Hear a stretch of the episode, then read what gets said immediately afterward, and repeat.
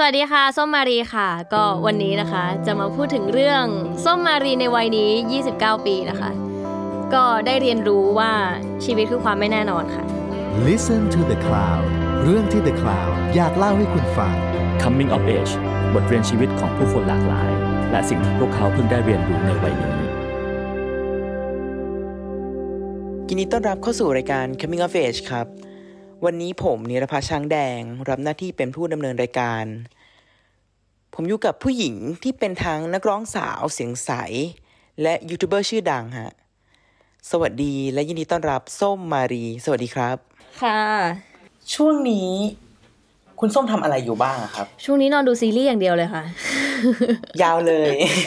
ยาวๆเดี๋ยวว่าตัวเองเป็นคนเกาหลีแล้วตอนนี้แบบว่าในหัวนี่มีแต่ภาษาเกาหลีเต็มไปหมด แล้วแล้วนอกจากนอกจากสนุกกับการดูซีรีส์เกาหลี ตอนนี้ความสนใจของส้มในวัยในวัย29ปีใช่ไหมครับมันอยู่ที่ไหนอะครับ ความสนใจอยู่ที่ไหนเหรอคะเอ่อในช่วงนี้ก็มันด้วยความที่โควิดอะเนาะทำอะไรมากไม่ค่อยได้ครับก็เอ่อสิ่งที่สนใจตอนนี้คือเรื่องเรียนภาษาค่ะ คือแบบว่าอย่างที่บอกคือด้วยความที่แบบ เอ่อดูเกาหลีเยอะอะไรเงี้ย ตอนนี้คือเริ่มหาแบบพวกคอร์สเรียนภาษาเกาหลีในเน็ตอะไรเงี้ย เหมือนเพิ่มพูนความรู้ให้ตัวเองในช่วงที่แบบว่า คือตอนที่เรายุ่งๆเราทำไม่ได้อะไรเงี้ย ช่วงนี้ก็เลยเหมือนแบบว่าฝึกภาษาอะไรเงี้ยค่ะ เป็นโอกาสที่ดีให้เราได้พัฒนาตัวเองคงงั้นเรียกว่าเรียกว่าเราไม่อยากรู้สึกให้ตัวเองรู้สึกไร้ค่ามากกับการนอนอยู่หน้าทีวีมากเกินไป ก็เลยรู้สึกว่าน่าจะต้องสร้างประโยชน์ให้ตัวเองสักหน่อยอะไรเงี้ย อืมก็เลยหาอะไรทำแต่ว่าจริง ๆ จริง ๆ นอกจากดูซีรีส์อยู่บ้านอะไรเงี้ยก็ก็จะมีถ่ายคลิปลง YouTube ค่ะ จริง ๆ แล้วอะนะในช่วงนี้อะไรเงี้ยเพราะว่าอ่างงานร้องเพลงมันไม่เหลือแล้วนะตอนนี้นะ แล้วก็เอ่อแต่อีกงานหนึ่งที่ยังต้องต้องทำเรื่อยๆ ไม่ว่าจะอยู่ที่ไหนก็ตามก็คือการถ่ายคอนเทนต์ลง YouTube อะไรเงี้ยค่ะอืมตอนนี้ส้มเรียกตัวเองว่าเป็นคอนเทนต์ครีเอเตอร์ไหมครับ เรียกตัวเองว่าเป็นทั้งศิลปินแล้วก็ทั้ง content creator ค่ะ ทั้งสองอย่างเลย ใช่ แล้ว ขอปิด part ศิลปินไว้ก่อนแล้วอยากคุยเรื่อง part content creator ใน YouTube ค่ะ อยากรู้ว่าส้มเอาคอนเทนต์มาจากไหนครับ คอนเทนต์มาจากไหน เริ่มต้นจากจากสิ่งที่เราสนใจเนี่ยแหละค่ะ ส่วนใหญ่แล้วมันก็มักจะเกิดจากสิ่งต่างๆ ที่เราเสพเอยอะไรเอยอะไรที่อยู่บนโซเชียลอะไรที่มันเห็นผ่านตาแล้วเรารู้สึกสนใจ เฮ้ยอยากลองทำบ้างจังเลย หรือนึกครึ้มใจอยากจะลองทำอะไรสนุกๆมันก็มันจะเกิดขึ้นจากสิ่งที่เราสนใจค่ะ เป็นอย่างแรกเลย อืมงั้นมีเกณฑ์ในการเลือกยังไงมาบ้างไหมครับ เอ่ออย่างแรกเลยต้องอยากทำก่อนค่ะอ่าใช่ก็ต้องต้องเป็นสิ่งที่เรารู้สึกว่า เอ้ย พอเห็นแล้วรู้สึกอยากลองอยากทำประมาณนั้นค่ะอืมช่วงตั้งแต่ปีที่แล้วนะที่ที่เราล็อกดาวน์อยู่บ้านกันอยู่กลับมาอยู่กับตัวเองมากๆแฟนต้าก็ได้ติดตามคอนเทนต์ของของส้มในใน u t u b e ตลอดแล้วค่ะผมว่าเพลิดเพลินมากค่ะจะลงใจได้ดีในใน ในช่วงโควิด ดีใจที่ได้ยินอย่างนั้นค่ะอืมครับ ทีนี้อยากรู้ว่า ในฐานะที่ส้มทำมันมาสักพักหนึ่งแล้วครับอืมมันมีข้อควรระวังอะไรบ้างไหมครับ ในการในการเลือกคอนเทนต์มาทำเอ่ออย่างแรกเลยเนี่ยเราจะพยายามเลี่ยงอะไรก็ตามที่ที่สามารถเกิดดราม่าได้ค่ะ คือในช่วงนี้มันก็เป็นอะไรที่ค่อนข้าง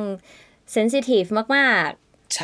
ในหลาย ๆ เรื่องอะไรเงี้ยค่ะ คือจริง ๆ ก่อนหน้านี้สักแบบสองสามปีเราก็เคยเคยพลาดมาก่อน เรียกว่าอย่างนี้เรียกว่าเป็นหรือเหมือนเขาเรียกว่าอะไรคิดน้อย เคยคิดน้อยมาก่อน เป็นบทเรียน ใช่ใช่เคยคิดน้อยมาก่อน แล้วมันก็มันกระทบกับเรามาก ๆ แบบกระทบทางจิตใจเรามาก ๆ เลยค่ะ กับสิ่งที่เกิดขึ้นแล้วก็รู้สึกผิดจนถึงทุกวันนี้เลยอะไรเงี้ยและถัดจากนั้นมาก็คือตั้งใจไว้เลยว่า ในในทุกๆอย่างที่เราทำเราจะเราจะคิดเยอะ ๆ แล้วก็พยายามที่จะเลี่ยงเลี่ยงไม่ให้มันเกิดแบบข้อผิดพลาดแบบนี้เกิดขึ้นอะไรเงี้ยค่ะ ก็จะระวังทุกอย่างเลยแม้ทั้งเรื่องแบบคอนเทนต์ที่เราคิดจะทำทั้งเอ่อวิธีการสื่อสารออกไป การพูดการจาหรืออะไรหลาย ๆ อย่างก็จะก็จะคิดเยอะ ๆ ขึ้นอะไรเงี้ยค่ะ ในการแบบก่อนจะพูดออกไปหรือแม้บางครั้งสมมติว่าตอนถ่ายเราอาจจะเผลอพลาดพูดอะไรออกไปในขั้นตอนตัดต่อเราก็ต้องสกรีนให้ดีอะไรเงี้ยค่ะ คือเราก็ไม่อยากขึ้นคือในเรื่องของดราม่าที่มันเกิดขึ้นมันไม่ได้เป็นสิ่งที่มันจะกระทบแค่ ความรู้สึกของเราคนเดียว เวลาที่มันเกิดดราม่าแต่ว่าการที่มันเกิดดราม่าขึ้นได้มันแปลว่าเราอะไปกระทบกับจิตใจคนอื่นด้วยเหมือนกันมันจึงเกิดดราม่าได้อะไรเงี้ยเราก็เลยเราไม่อยากสร้างความไม่สบายใจให้กับใครก็ตาม เราก็เลยรู้สึกว่ามันก็จะมีข้อควรระวังในเรื่องเนี้ยที่เรารู้สึกว่า ถ้าเรารู้สึกว่าเฮ้ย คอนเทนต์นี้มันทำแล้วมันอาจจะมันอาจจะเกิดดราม่าได้หรือมันอาจจะทำให้คนที่แบบดูแล้วเรารู้สึกไม่สบายใจกับสิ่งที่ทำอะเราก็ไม่อยากจะทำไม่อยากไม่อยากสร้างความไม่สบายใจให้ใครอะไรอย่างเงี้ยค่ะ อืม อย่างนี้ถ้าเวลาเราทำคอนเทนต์เนี่ยครับอืมออกไปสู่ออกไปสู่ประชาชนค่ะแน่นอนว่ามันต้องมีฟีดแบ็ทางทางด้านบวก เป็นคำชม แล้วก็ทางด้านลบใช่ค่ะคืออาจจะเป็นข้อแนะนำคำติติงมาให้เพื่อให้เราปรับปรุง อยากรู้ว่าส้มมีวิธีการจัดการ คอมเมนต์ทั้งทั้งสองด้านนี้ยังไงครับเอ่อจริงๆต้องบอกว่าเมื่อก่อนอ่านทุกคอมเมนต์เลยค่ะ เมื่อก่อนนะคืออ่านตลอดใช่เมื่อก่อนอ่านตลอดเลยค่ะ จนกระทั่งเหมือนค่อยๆ ป่วยขึ้นเรื่อยๆ เรื่องสภาพจิตใจอะไรต่างๆอะไรเงี้ยค่ะ ก็เลยทำให้ในช่วงหลังอะเราเราจะไม่ค่อยได้เข้าไปอ่านมาก มีอ่านบ้างผ่านๆแล้วก็เอ่อแล้วก็ด้วยความที่ช่วงนี้ก็คือด้วยความเราทำบริษัทเนาะก็เริ่มมีทีมงาน มีมีแบบว่าครีเอทีฟมีคนตัดต่อมีทุกอย่างอะไรเงี้ยเขาก็จะคอยสกรีนให้เราประมาณหนึ่งคือเขาจะเป็นคนคอยดูว่าเฮ้ยพี่ตอนนี้คนอยากดูอันนี้นะ คือเราจะให้เขาว่าเป็นคนแบบช่วยดูให้เราเลยค่ะ แต่ว่าแต่ไม่ได้แปลว่าเราไม่อ่านเลยนะ เราก็อ่านแต่ว่าก่อนอ่านเราจะตั้งสติเยอะมากเลยค่ะ เพราะว่าเคยต้องถึงขั้นแบบไปหาจิตแพทย์ไปหานักจิตบำบัดเราก็ปรึกษากับเขานะว่า คือเราอะจะดาวได้ง่ายมากเวลาที่เราอ่านคอมเมนต์พวกที่มันลบทั้งหลาย แล้วอืมแล้วเราจะทำยังไงได้บ้าง เพราะว่าเราอะก็ยังจะต้องทำงานกับโซเชียลมีเดียอยู่ดีอะไรเงี้ยเขาก็เขาก็แบบให้เราต้องแบบ คือเขาก็จะมีวิธีฝึกให้เราแบบต้องตั้งสติก่อนที่จะอ่านว่าถ้าเราเจอเราจะรู้สึกยังไง แล้วเราจะจัดการกับความรู้สึก นี้ยังไงเหมือนให้เราอะเตรียมใจไว้ก่อนว่ามันยังไงมันก็ต้องมีอะไรเงี้ยแล้วก็จะต้องมีวิธีการแบบจัดการกับความรู้สึกของตัวเอง เพราะว่า เพราะว่าจริง ๆ วิธีที่ดีที่สุดก็คือต้องไม่อ่านเลยแต่มันเป็นไปไม่ได้กับการที่เราทำงานสายงานนี้อะไรเงี้ยค่ะเราก็ต้องมีวิธีจัดการกับจิตใจตัวเองประมาณนั้น แต่เราก็จะพยายามคิดคือในในมันไม่ได้แปลว่า ถ้าเราอ่านคอมเมนต์ลบแล้วเราจะเราจะแบบ กันมันออกไปจากหัวเราเลยแบบนั้น แต่ว่าถ้าเราได้อ่านคอมเมนต์ลบอะเราก็จะต้องมาวิเคราะห์เลยว่าคอมเมนต์ลบอันเนี้ยมันเป็นการติเพื่อก่อหรือเปล่ามันคือ สิ่งที่เขาพูดมันมันจริงหรือเปล่าว่า ถ้าเราแก้อย่างนี้มันจะดีขึ้นใช่ไหมหรือว่ามันเป็นแค่เหมือนเป็นแค่เฮดคอมเมนต์เฉยๆที่พิมพ์ด่ามาแล้วมันก็ไม่ได้เกิดประโยชน์อะไรกับเราอย่างนั้น เราก็ทิ้งไปได้เลยอะไรแบบเนี้ยค่ะ แต่ว่ามันก็มันพูดง่ายนะ แต่มันก็ในในทางปฏิบัติจริง ๆ ในการจะทิ้งมันไปเข้าใจมันอาจจะยากนิดนึงอะไรเงี้ย่อืม ในขณะเดียวกันเวลาที่เราได้ได้รับคอมเมนต์ที่เป็นเป็นคำชมอะเขาก็ให้เราใช้เวลากับมันเยอะๆค่ะ ให้เราใช้เวลาแบบอืมได้ซึมซับว่าคือบางครั้งอะเวลาคนเราอ่านคอมเมนต์ชมเราจะเหมือนผ่านเร็วๆอะรู้สึกว่าอืมเขาก็คอมเมนต์ชมเหมือนเหมือนกันแต่พอมันมีคอมเมนต์ด่าแบบสมมติชมร้อยอันแล้วด่าอันหนึ่งอะเราจะแบบยึดติดกับอันที่เขาด่ามากๆอะไรเงี้ยเขาก็ให้เราอะพยายามใช้เวลากับคอมเมนต์ที่เขาชื่นชมเราที่เห็นแบบเห็นค่าเราอะไรเงี้ยมากขึ้นประมาณนั้นค่ะอืมเหมือนกับพยายาม ปรับโฟกัสให้ถูกจุดใช่มากกว่าใช่ค่ะ อ่า การที่ผันตัวมาเป็น content creator ด้วยอืมช่วงปีที่ผ่านมาส้มได้เรียนรู้อะไรจาก เรียกว่าอะไรดีอาชีพหรือ กิจกรรมนี้บ้างครับ เป็นกิจกรรมที่ช่วยชีวิตมากๆเลยค่ะหมายถึงอาชีพเนี้ยมันเป็นอาชีพที่ทำให้ส้มได้ได้ทำอะไรที่ส้มรักต่อไปได้ยาวขึ้น คือก็ต้องบอกว่าส้มเริ่มต้นจากการแบบเป็นศิลปินเป็นนักร้องมาก่อน แต่ว่าไม่ได้ประสบความสำเร็จเท่าไหร่ แล้วก็ด้วยความที่เราก็ต้องเลี้ยงครอบครัว เพราะเราเป็นคนทำงานคนเดียวในครอบครัวอะไรเงี้ยเรามีแค่แม่คนเดียว เราก็ เรียกว่าไงเดียคือเราท้อเราท้อกับการเป็นศิลปินมานานมากมาก ๆแล้วอะไรเงี้ยแล้วมันก็ไม่ได้ช่วยเลี้ยงดูอะไรเราได้ แล้วมันมีทางเนี้ยเกิดขึ้น ซึ่งขอบคุณตัวเองในทุกๆวันเหมือนกันค่ะ ที่เราที่เราวันหนึ่งเราก็นึกครึมที่จะมาทำ YouTube แล้วก็ยังคงทำมันต่อมาแบบเรื่อยๆ ถึงแม้ว่ามันจะมีบางช่วงที่เราเคยคิดจะเลิกทำมันไปแบบหลายครั้งมากๆ แล้วเราก็ไม่เคยยอมแพ้แล้วก็ ยังจะคงแบบทำมันมาเรื่อยๆ จนถึงทุกวันเนี้ยที่ที่มันสามารถสร้างอาชีพให้เราได้จริง ๆ แล้วก็ด้วยความที่คือพูดตามตรงการเป็นยูทูบเบอร์มันก็เป็นอะไรที่เม็ดเงินมันก็ค่อนข้างเยอะเหมือนกัน ในยุคนี้อะไรเงี้ย เพราะฉะนั้นอะมันมันเป็นอาชีพที่ช่วย support เราอย่างน้อยก็คือในเรื่องของรายได้ต่างๆทำให้เราอะ ไม่ต้องไปเครียดเรื่องเงินมากนัก แล้วเราก็ยังสามารถที่จะทำสิ่งที่เรารักนั่นก็คือการร้องเพลงได้อีกแบบ ยาวนานโดยที่เราไม่ต้องซีเรียสว่า ถ้าเราร้องเพลงเราไม่ได้ตังค์เราจะทำมันไปทำไมอะไรเงี้ยเราไม่ต้องแบบไม่ต้องไปซีเรียสแบบโฟกัสว่าร้องเพลงไม่ได้ตังค์ไม่เป็นไรเว้ยอะไรเงี้ยนึกออกปะคะมันเหมือนแบบเป็นช่วยต่อต่อยอดแบบความฝันของเราได้ได้ยาวนานมากขึ้นอะไรเงี้ยอืมเป็นหนึ่งหนึ่งช่องทางที่มาช่วยชีวิตเลยจริง ๆ ใช่ค่ะ แล้วก็ยิ่งโดยเฉพาะในช่วงแบบเอ่อล็อกดาวน์ปีที่แล้วค่ะ ก็คือแบบครับคือถ้าสมมุติว่าส้มยังคงทำงานเป็นแบบแค่ศิลปินอย่างเดียวอะแล้ว พอมันล็อกดาวน์ผับทุกอย่างปิดงานจ้างไม่เหลือ ไม่มีการไม่มีการแบบเล่นคอนเสิร์ตเลย เท่ากับว่ารายได้ส้มจะเท่ากับศูนย์เพราะว่าการที่เราจะคาดหวังให้เราได้เงินจาก จากการที่คนเอ่อฟังสตรีมมิ่งหรืออะไรเงี้ยเม็ดเงินมันไม่ได้มากขนาดนั้นที่จะสามารถเลี้ยงตัวเองหรือว่าจ่ายแบบภาระหนี้สินต่างๆ ที่บ้านได้ ก็ถ้าเกิดไม่มีไม่มี YouTube มาช่วยชีวิตไว้ก็คือปีที่แล้วคงแบบคงตายแน่นอนอะไรเงี้ยอืม โห ดีมากครับ นอกจากคอนเทนต์ที่ลงแล้วมีการร้องเพลง cover ลง YouTube ด้วย ค่ะ แต่ว่าร้องเพลง cover มันเป็น มันเป็นจุดเริ่มต้นของการทำ YouTube ของเราเนี่ยแหละค่ะ คือแต่ช่วงหลังเราก็ไม่ค่อยได้ร้องแล้ว เราเราเปิดอีกช่องหนึ่งขึ้นมาเพื่อ support แบบเรื่องคอนเสิร์ตเรามากกว่า ว่าแบบเราอยากให้คนเห็นภาพว่าพอเราอยู่บนเวทีเราเป็นยังไงอะไรเงี้ย ก็จะมีเพลง cover บ้างที่เราเอาไปร้องตามงานต่างๆ แล้วก็หยิบมาลงให้หลายๆคนแบบไม่เบื่ออะไรเงี้ยค่ะ แต่ว่ายังไม่ได้ถึงขั้นแบบกลับมาทำ cover จริงจังเหมือนเมื่อก่อน อืมงั้น ย้อนกลับไปนิดนึงครับค่ะอยากรู้ว่าส้มมีความฝัน อยากเป็นนักร้องตั้งแต่ตอนไหนครับ อยากเป็นนักร้องจริง ๆ ต้องบอกว่าเป็นคนชอบร้องเพลงมาตั้งแต่เด็กเลยค่ะ คือจำความได้ก็คือชอบครับร้องเพลงแล้วอะร้องคาราโอเกะทุกคืนเลยแบบกลับบ้านขนาดนั้นเลยใช่กลับบ้านมารีบทำการบ้านเพื่อจะได้แบบร้องคาราโอเกะโดยที่แม่ไม่ต้องด่าว่าทำไมไม่ทำการบ้านอะไรเงี้ยคือแบบจะได้ร้องอย่างมีความสุขอะไรเงี้ยแล้วก็ชอบร้องเพลงเสมอมา แล้วก็มันมาชัดเจนมากขึ้นเนี่ย ตอนวัยประมาณสักสิบสอง นั่นนั่นคือแบบจากจากการที่แค่ชอบร้องเพลงเฉยๆอะจนอยากจะมาทำอาชีพเนี่ยคือตอนสิบสองค่ะอืมแต่อย่างที่ส้มเล่าให้ฟังว่า มันก็มีช่วงที่ช่วงที่ส้มคิดว่าไม่ได้ประสบความสำเร็จใช่มากมายอะไรนัก อยากรู้ว่าส้มผ่านช่วงเวลานั้น จนมาถึงตรงเนี้ยผ่านมาด้วยได้ยังไงครับ มันมีแรงอะอะไรทำให้เราอยู่ได้ครับมันก็สงสัยตัวเองมาจนถึงทุกวันนี้เหมือนกันนะว่าแบบเอ๊ะผ่านมันมาได้ยังไงวะเพราะว่ามันก็มันการแบบ เป็นศิลปินมันคือการแบบอกหักไปเรื่อยๆอะเพราะว่าในทุกๆเพลงที่เราปล่อยมันไม่ได้มีอะไรการันตีได้เลยว่ามันจะดังคือโอกาสดังเนี่ยมันน้อยมากเลย มันเดาทางไม่ได้เลยค่ะ อืมแล้วก็เราก็ทำอย่างเงี้ย โดยที่ไม่มีเพลงดังมาเรื่อยๆ แบบเป็นสิบปีเลยอะอืมจนกระทั่งแบบ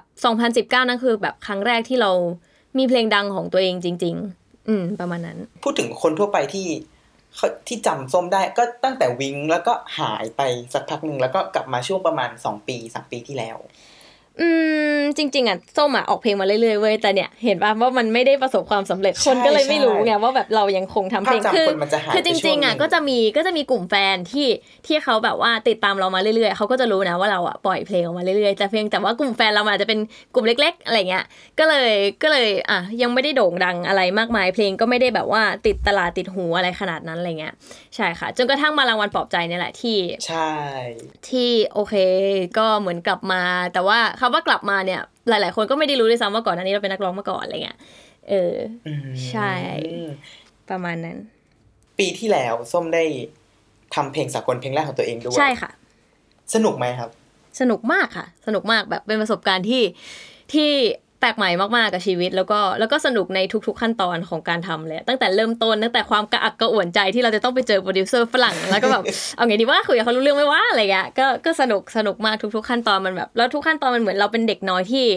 ที่เหมือนไปโรงเรียนวันแรกอะไรแบบเนี้ยที่แบบว่าได้เรียนรู้อะไรใหม่ ๆ อะไรเงี้ยสนุกมากทั้งนั้นที่จริงๆแล้วการทำเพลงหลายคนจะรู้สึกว่ามันก็แค่เปลี่ยนภาษาปะวะอะไรเงี้ยการทำงานก็น่าจะเหมือนเดิมหรือเปล่าแต่ว่าไม่เลยค่ะมันมันแบบมันแตกต่างกันมากๆเลยอะมันสนุกมาก มันมันมันเจอความท้าทายอะไรบ้างอะครับ อย่างแรกเลยความท้าทายคือเรื่องภาษาเนี่ยแหละค่ะ คือคือส้มอะเป็นคนที่พูดภาษาอังกฤษพอได้ พอได้ค่ะ แต่ว่ามันไม่ได้ใช้ในชีวิตประจำวันแบบตลอดเวลาไม่ได้มีเพื่อนเป็นฝรั่งเข้าใจแล้วก็ไม่ได้คุยกับเพื่อนเข้าใจตลอดอะไรอย่างเงี้ยค่ะใช่มันก็จะมีเรื่องกำแพงภาษา อะไรต่างๆ แล้วก็แล้วก็อย่างหนึ่งเลยอะคือส้มเป็นคนมีกำแพงเรื่องของการแต่งเพลงค่ะ อันนี้คือแบบเป็นข้อเสียของตัวเองเลยเว้ยที่ที่รู้ตัวมาตลอดคือแบบก่อนหน้านี้ก็ฝึกแต่งเพลงแต่งเพลงเองบ้างนั่นน่นนี่แล้ว ไม่รู้ด้วยความนิสัยอะไรไม่รู้อะอาจจะเป็นคนที่เนิร์ดมากหรือว่าเป็นแบบ perfectionist มั้งคือเมื่อก่อนอะคือรู้คือส้มเป็นคนหนึ่งที่รู้สึกว่า ถ้าอะไรที่เรารู้ว่าเราทำแล้วมันไม่ได้ดีที่สุดเราไม่อยากทำอะ เนื้อออกปะคะโหขนาดนั้นเลยใช่มันคือแบบนั้นเลยมันเลยทำให้เราอะไม่ค่อยกล้าที่จะแต่งเพลง หรืออะไรเงี้ยเพราะเรารู้สึกว่าแต่งคือเรารู้สึกว่าเราไม่ได้เก่ง เราก็เลยรู้สึกว่าไม่อยากทำเพราะว่าถ้าทำแล้วออกมาไม่ได้อย่างที่หวังเราจะผิดหวังในตัวเองมากๆ ซึ่งมันเป็นสิ่งที่เราพยายามที่จะที่จะลดความรู้สึกนี้ลงมาอะไรเงี้ยค่ะ แล้วเราก็ได้มาลองเหมือนแบบเริ่มต้นใหม่กับการทำเพลงกับฝรั่งนี่แหละที่เราจะรู้สึกว่าโอเค กูจะเซตซีโร่แล้ว เราจะแบบว่า ช่างแม่งอะไรอย่างเงี้ย มันจะมีความแบบที่เรารู้สึกว่า อะช่างมันแล้วลองแบบลองใหม่ ให้ถือว่าแบบได้ลองทำครั้งแรกแล้วลองดูอะไรเงี้ย ประมาณนั้นค่ะ คือ คือไอการที่เรากลัวกลัวว่าเราทำไม่ได้ดีเราก็เลยปิดไปเลยว่าเราไม่ทำอือะมมันทำให้เราไม่กล้าก้าวข้ามออกมาแต่ การที่ได้ทำเพลงสากลเพลงแรกของตัวเอง ช่วงปีที่แล้วเนี่ยมันคือการทำลายกำแพงนั้นเลย ใช่ค่ะหืม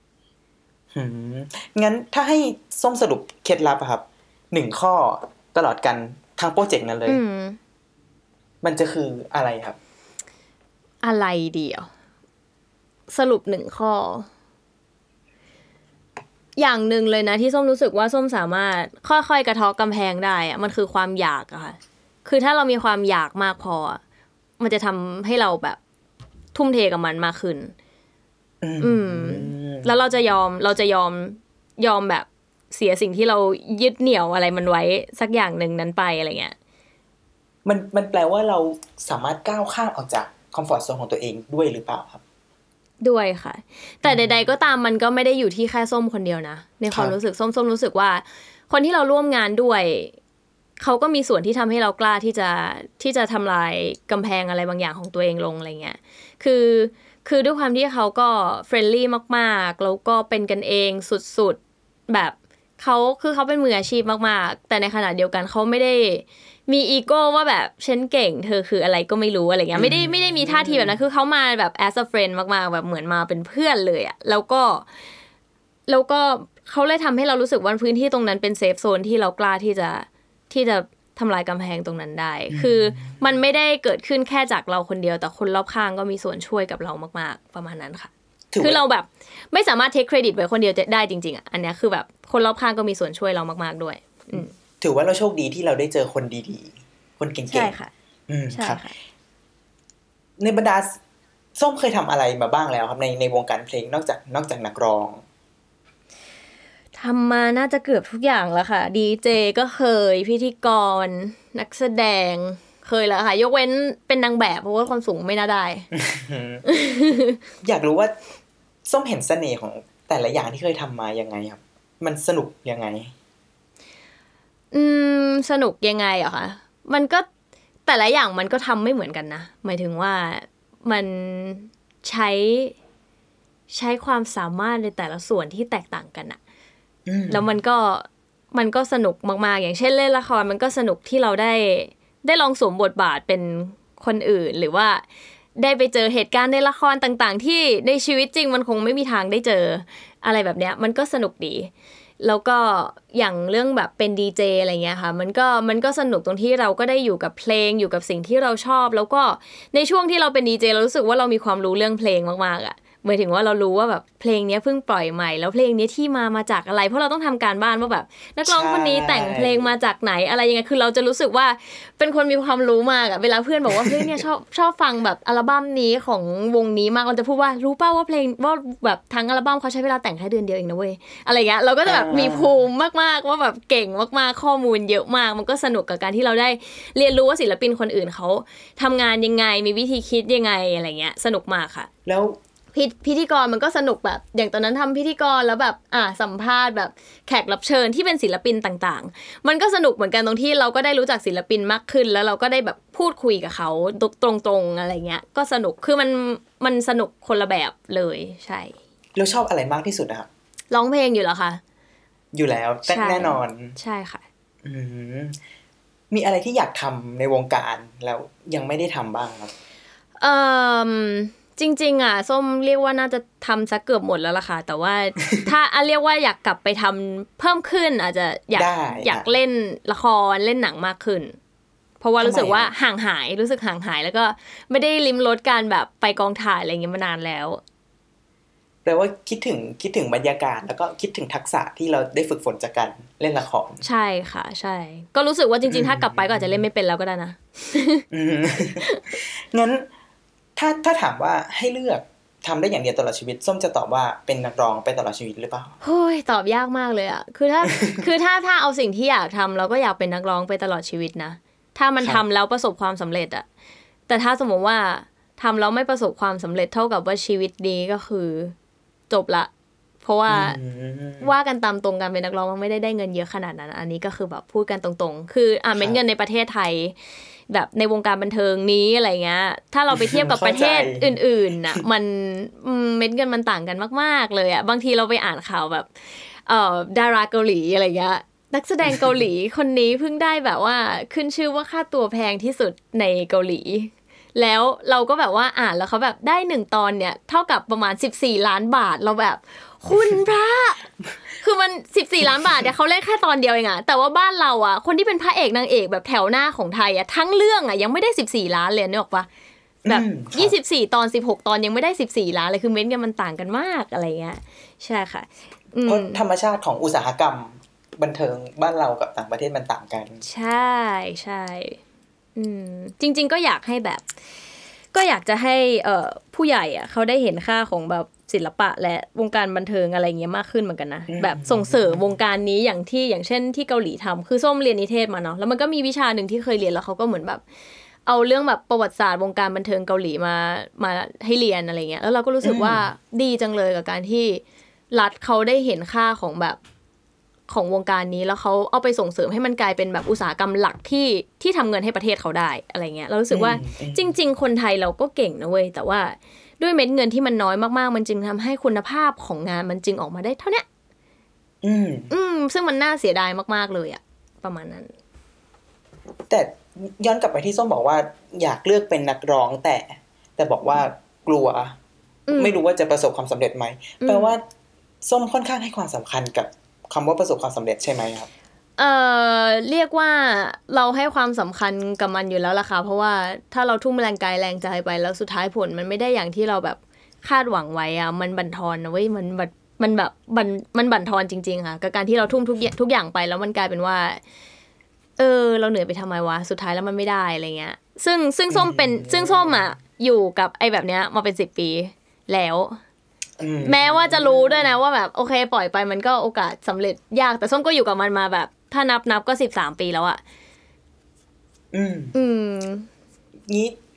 ส้มมองคำว่าความสำเร็จเป็นยังไงครับ มันมันมีขอบเขตแค่ไหนอะมีขอบเขตแค่ไหนอะคะเอ่อยากจังมันเป็นเรื่องของความรู้สึกด้วยเหมือนกันเนาะอืม ถ้าอย่างยุคเนี้ย ไม่อยากจะพูดอย่างนี้เลยว่ะแต่ว่า แต่ว่ามันคือความเป็นจริงว่ะ มันคือตัวเลขอะ อืม อืม ไม่อยากจะพูดเลยทุกวันเนี้ยพยายามบอกตัวเองว่า อย่าไปมองตัวเลขเยอะ อันนี้คือการพยายามกล่อมตัวเองว่าแบบอย่าไปมองตัวเลขเยอะอะไรเงี้ย แต่ว่าแต่ว่าในความเป็นจริงอะในแบบในเชิง ในเชิงว่าแบบทุกคนมองว่าเพลงเนี้ยดังหรือไม่ดังเขาก็มองที่ตัวเลข ใช่ อืมโซ ถึงแม้เราจะพยายามกล่อมตัวเองว่าไม่เป็นไรเราทำ สิ่งที่เราชอบแล้วมันได้ออกไปแล้วก็พอแล้ว ไม่ต้องไปหวังตัวเลข แต่ว่าในขณะเดียวกันมันก็มีนิดนึงแหละที่ถ้ามันไปได้ไกลกว่านี้ มันน่าจะดีกว่านี้ มันน่าจะดีต่อใจมากกว่านี้อะไรเงี้ย อืมอืมใช่แล้ว คือแปลว่าส้มก็มีความสุขในการได้ทำสิ่งที่ชอบ แล้วก็ลงแรงกายแรงใจทำไปอย่างเต็มที่ แต่เรื่องตัวเลขมันก็เป็น standard ที่แน่นอนรุ่นนั้นปฏิเสธที่จะไม่มองไม่ได้ ใช่ คือพูด พูดตรงๆเลยนะ คือทุกทุกครั้งที่ส้มทำเพลงส้มสนุกมาก สนุกครับมากในทุกขั้นตอน จนกระทั่งสองอาทิตย์ก่อนปล่อย จะเป็นช่วงที่ส้มกินข้าวไม่ได้ แบบโหขนาดนั้นเลยอะครับใช่มันจะเครียดมากๆ แล้วมันก็จะ down มากๆ เพราะว่ามันกลัวไปหมดอะไรเงี้ยคือใจหนึ่งมันก็จะตื่นเต้นมากๆที่ จะได้ปล่อยแล้วเว้ยเหมือนแบบทุกเพลงที่ส้มปล่อยไปมันคือลูกรักอะที่เรารู้สึกว่าเราชอบมันมากแล้วจริง ๆ แล้วเราอยากให้แบบ อยากให้ชาวโลกได้ฟังแล้วอะว่าแบบเนี่ยเพลงใหม่เราอะไรเงี้ยเราแบบ happy มากที่เราได้ทำมัน มันแบบมีความสุขมากในตอนทำแต่ว่า ตอนปล่อยอะมันกดดันแบบมาก ๆ แบบมาก ๆ จริง ๆ อะไรเงี้ย มันก็เลยแบบว่า เนี่ยเราก็เลยต้องพยายามกล่อมว่าไม่เป็นไรนะ เรารักมันแล้วเราเต็มที่กับมันแล้วเราได้สนุกกับมันแล้วนั่นคือพอแล้วอะไรเงี้ย พยายามจะกล่อมตัวเองอย่างนี้เสมอมาว่าแบบ ถ้าปล่อยแล้วมันแป๊กไม่เป็นไรนะ เอาใหม่คือพยายามกล่อมตัวเอง แต่ในความเป็นจริงอะ เราก็ต้องเราสิ่งที่เราคาดหวังเราก็ไม่ได้อยากให้มันแป๊ก เราก็อยากที่จะให้แบบ คนชอบมันคนฟังมันแบบวนๆคนแบบอยากกลับมาฟังมันอีกอะไรอย่างเงี้ย เราก็ต้องอืมอยากให้แบบเพลงเราได้ทำงานอะไรเงี้ยค่ะแปลว่าใช่ส้มเป็นคนที่ค่อนข้างมองโลกอยู่ในความเป็นจริงประมาณหนึ่งเหมือนกันนะครับคือเมื่อก่อนส้มเป็นคนมองโลก ในแง่บวกมากๆเลยเว้ยมันเป็นสิ่งหนึ่งครับที่เราเสียดายในตัวเองเหมือนกันนะคือเรารู้สึกว่าเมื่อก่อนเราเป็นเด็กแบบมองโลกในแง่ดีมาก เหมือนแบบโลกนี้แบบสวยงามมากๆ ในทุกอย่างที่ทำเลยอะแบบ รู้สึกดีกับทุกอย่างที่ทำแล้วก็ แต่ด้วยประสบการณ์ด้วยการที่เราค่อยๆโตขึ้นแหละค่ะ มันก็มันก็ค่อยๆหล่อหลอมเราให้เรา ให้เรายอมรับความจริง แล้วก็เตรียมตัวเตรียมใจได้ได้มากขึ้นอะไรเงี้ยเพราะว่ามันก็ผิดหวังมาเยอะเนาะอืมอย่างที่บอก เออ มันก็ เพราะว่าแบบเขาเรียกว่าไงอะมองโลกในแง่ดีมากเกินไปในวันหนึ่งที่มันตกลงมาหรือเจ็บมามันแบบเหมือนเจ็บหนัก เพราะฉะนั้นเราก็เลยเหมือนต้องมี อีกมุมหนึ่งที่คอยเตรียมตัวเตรียมใจไว้ว่าถ้ามันไม่ได้จะเป็นยังไงอะไรเงี้ยอืมแปลว่าส้มบอกว่าเสียดายที่เหมือนมันสิ่งนั้นแปลว่าสิ่งนั้นมันหายไปแล้วครับไอการไอการมองโลกในแง่ดีอะมันหายไปเยอะมากค่ะ อืมอืม เหมือนโลกนี้มันโหดร้ายอะนิดนึงมันก็คือการเติบโตป่ะครับก็ใช่ค่ะอืมแต่ก็รู้สึกเสียดายเราในในในช่วงเวลานั้นที่รู้สึกว่า เหมือนมีความสุขมากกว่านี้อะไรเงี้ยอืมอืมอืมอืมแบบไม่ต้องคิดเยอะอะไรเงี้ย ตอนนี้เราคิดเยอะ อืมอืมมันน่าจะเป็นธรรมชาติของการเติบโตของชีวิต แต่เราก็อดเสียดายไม่ได้ ทุกคนน่าจะใช่ทุกคนน่าจะเสียดายอะไรบางอย่างที่เราเคยมีในวัยเด็กแล้วมันน่าจะถ้าติดมาด้วยมันน่าจะดี แต่มันใช่เดินหล่นหายไประหว่างทาง ใช่ มันก็มันคงคล้าย ๆ กันกับการที่ พอเราค่อยๆโตขึ้นเราจะนึกถึงแบบช่วงเวลา เก่าๆอะไรเงี้ยน่าจะคล้ายๆกันอ่าอืมอืมส้มตอนเด็กๆครับ ส้มเห็นภาพคนอายุยี่สิบเก้าเป็นยังไงครับเออเห็นภาพคนอายุยี่สิบเก้าเป็นยังไงอะค่ะ โตมาก โตมากเลยอะเพราะว่าอาจจะด้วยความคือแม่ส้มเนี่ยมีส้มตั้งแต่ ตั้งแต่เล็กอะตั้งแต่แบบสิบแปดแม่ก็มีเราแล้วอะเพราะฉะนั้นแบบ เราก็จะเห็นว่ายี่บเก้าตอนแบบยี่บเก้าเราก็สิบกว่าขวบแล้วอะแล้วแม่เราก็คือแบบผู้ใหญ่มากๆ แบบเป็นผู้ใหญ่สุดๆ แล้วก็เลยรู้สึกว่า โห แค่ยี่ห้ายี่หกเราก็รู้สึกว่าเขาโตมากแล้วนะ ตอนที่เราเด็กๆอะแต่พอมาเจอกับตัวเองคือแบบฮัลโหลยี่สิบเก้าคืออะไรวะยี่สิบเก้าแต่ข้างในส้มอะยังรู้สึกแบบสิบแปดอยู่เลยอะแบบ ฉันยังสิบแปดฉันยังไม่เข้ามหาลัยเลยจิตใจฉันเนี่ยอะไรเงี้ยส้มวางแผนตัวเอง เคยวางแผนตัวเอง ในวัยยี่สิบเก้าไว้ว่าจะต้องมีอะไรบ้าง อุ้ยตอนเด็กๆ เคยคุยกับเพื่อนเลยว่าแบบเนี่ยเราจะต้องแต่งงานในวัยเดียวกันเราจะต้องแต่งงานตอนอายุยี่สิบห้าแล้วแบบคือนัดกันเลย คือนัดกันเลยคือเราอะเราอะเกิดปีสามห้าแล้วเพื่อนเราอะเกิดสามหกต้นปีอะไรแบบเนี้ยเราก็เลยคุยกันว่าเนี่ยเดี๋ยวฉันน่าจะแต่งงานตอนแบบเหมือนแบบหนึ่งเดือนก่อนอ๋อไม่เหมือนแบบว่าเหมือนหลังจากเพื่อนครบยี่ห้าไปแล้วเราเกือบจะยี่หกเพื่อที่เราจะได้อายุอ่ายี่ห้าแล้วแต่งงานพร้อมกันอย่างเงี้ยใกล้ๆคือแบบกันใช่แบบคิดอะไรกันอย่างนี้เลยต้องแต่งงานตั้งแต่ยี่ห้าเอยอะไรเอยอะไรเงี้ย ซึ่งอันเนี้ยคือคิดตั้งแต่แบบประถมก็คือยังเด็กน้อยมากๆ เพราะรู้สึกว่ายี่ห้าเป็นวัยที่ดีกับการแต่งงาน ประมาณนั้นเออเพราะฉะนั้นยี่สิบเก้าเนี่ยแปลว่าเราก็จะต้องมีลูกแล้วอย่างน้อยก็ต้องสองขวบหรือเปล่าอะไรเงี้ยแต่ว่า แต่ว่าในความเป็นจริงคือ เออ มันก็เป็นแบบทุกวันเนี้ยค่ะ ก็กลายเป็นว่ายี่สิบเก้าที่เราเคยคิด ไว้ว่าแบบโอ้เราจะต้องเป็นแม่แล้วนะแต่ว่าจริง ๆ แล้วมันไม่ใช่เลยไม่ใกล้เคียงเลยอะไรเงี้ยยังไม่ได้ใกล้เคียงเลย อืมอืมถ้าเปรียบชีวิตส้มเป็นเป็นกราฟครับ กราฟอืมชีวิตตอนวัยยี่สิบเก้าเนี่ย มันเป็นยังไงครับ มันสุขแค่ไหนทุกข์แค่ไหนทรงทรงๆถ้าเทียบถ้าเทียบแบบยี่สิบเก้าและการอยู่ในบ้านในช่วงโควิดในสองปีนี้นะนะ อืม สวิงด้วยอะทรงๆแบบสวิง บางวันก็แฮปปี้จังเลย บางวันตื่นมาแล้ว ดีเหมือนกันเนาะที่เราได้นอนพักอยู่บ้าน แล้วก็บางวันก็เศร้ามากว่าชีวิตกูเกิดมาทำไมวะอย่างเงี้ยเพราะว่ามันไม่ได้ทำอะไรเลย อะไรแบบนั้นอะมันก็จะสวิงแล้วแต่วันอะไรเงี้ยค่ะ ก็จะมีความแบบงงงๆหน่อยเสียดายเหมือนกันนะ ในช่วงแบบปีสองปีนี้ที่เรารู้สึกว่าเราน่าจะทำอะไรได้มากกว่านี้อะไรเงี้ยแต่ว่า อืมอย่างที่เห็นแปลว่า โรคระบาดโควิดเนี่ยมันมันมีผลต่อกราฟชีวิตในส้มในช่วงวัยนี้มากเลย มากเลยค่ะ เพราะเรารู้สึกว่ามันควรเป็นวัยที่เราสนุกกับงานแบบสุดเหวี่ยงแบบอืมหรือการเดินทางอย่างปีที่ผ่านมาเนี่ย ปีที่ผ่านๆมาก่อนหน้านี้คือส้มไปต่างประเทศแบบได้ไปทำงาน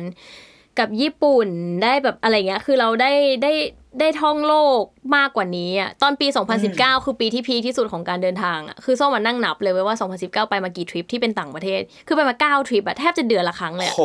แล้วเรารู้สึกว่าใช่แล้วเรารู้สึกว่าเชี่ย2020 มันต้องเอาอีกอะไรเงี้ยคือเราแบบตั้งใจว่าเราแบบต้องเอาอีกคือกลายเป็น 2020 คือศูนย์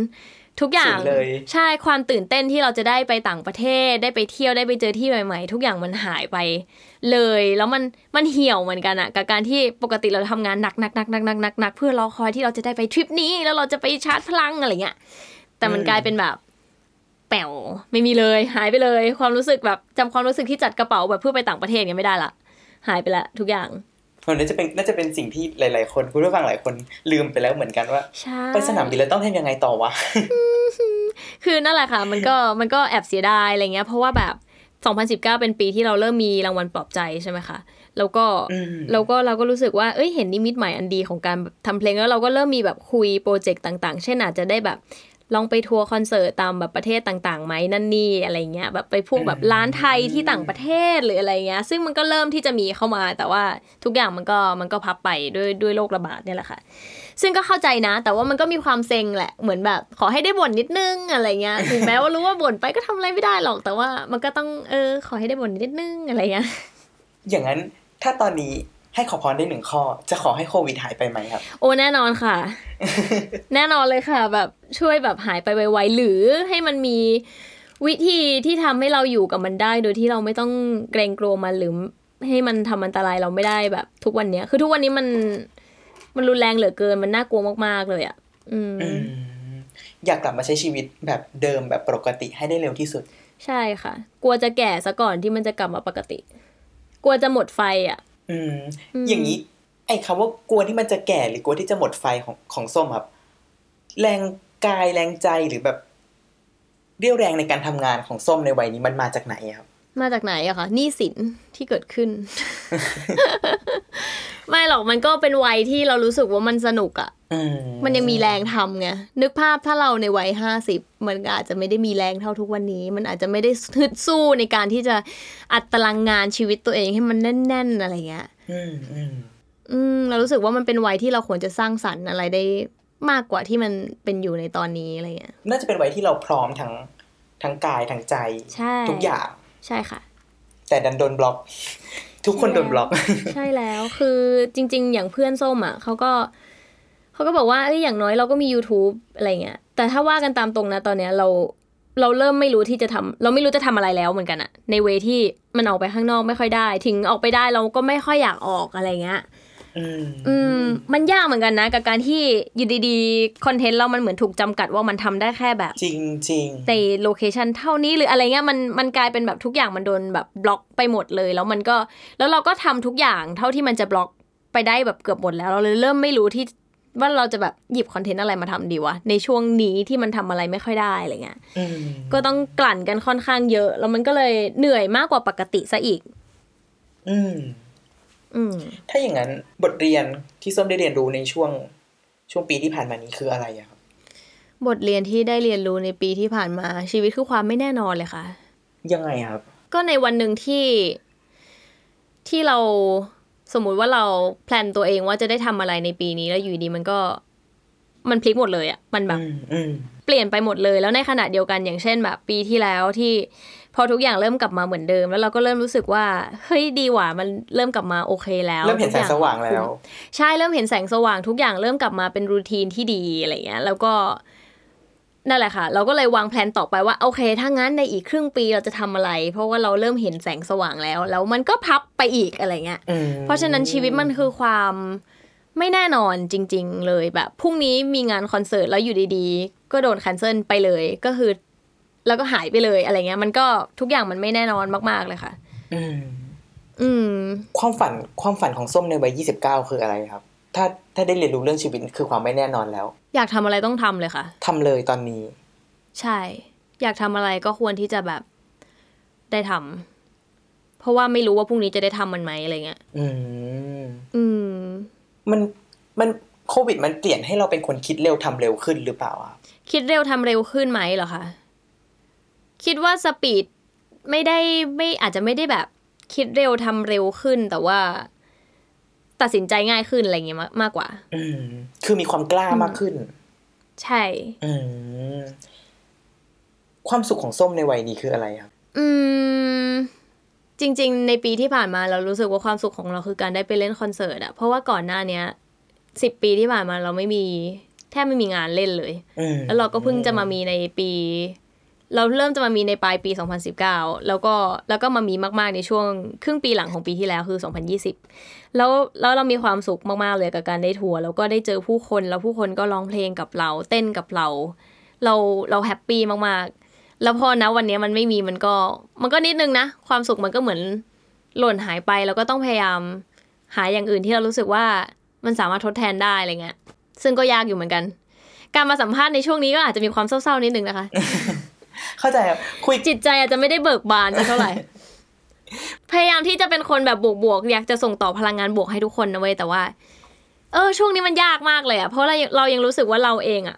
ก็ยังแบบเหมือนติดพลังงานลบอะไรบางอย่างในช่วงนี้อยู่อะไรเงี้ยอืมก็เลยแบบแอบยากนิดนึงเราเห็นทวิตเตอร์ส้มเมื่อคืน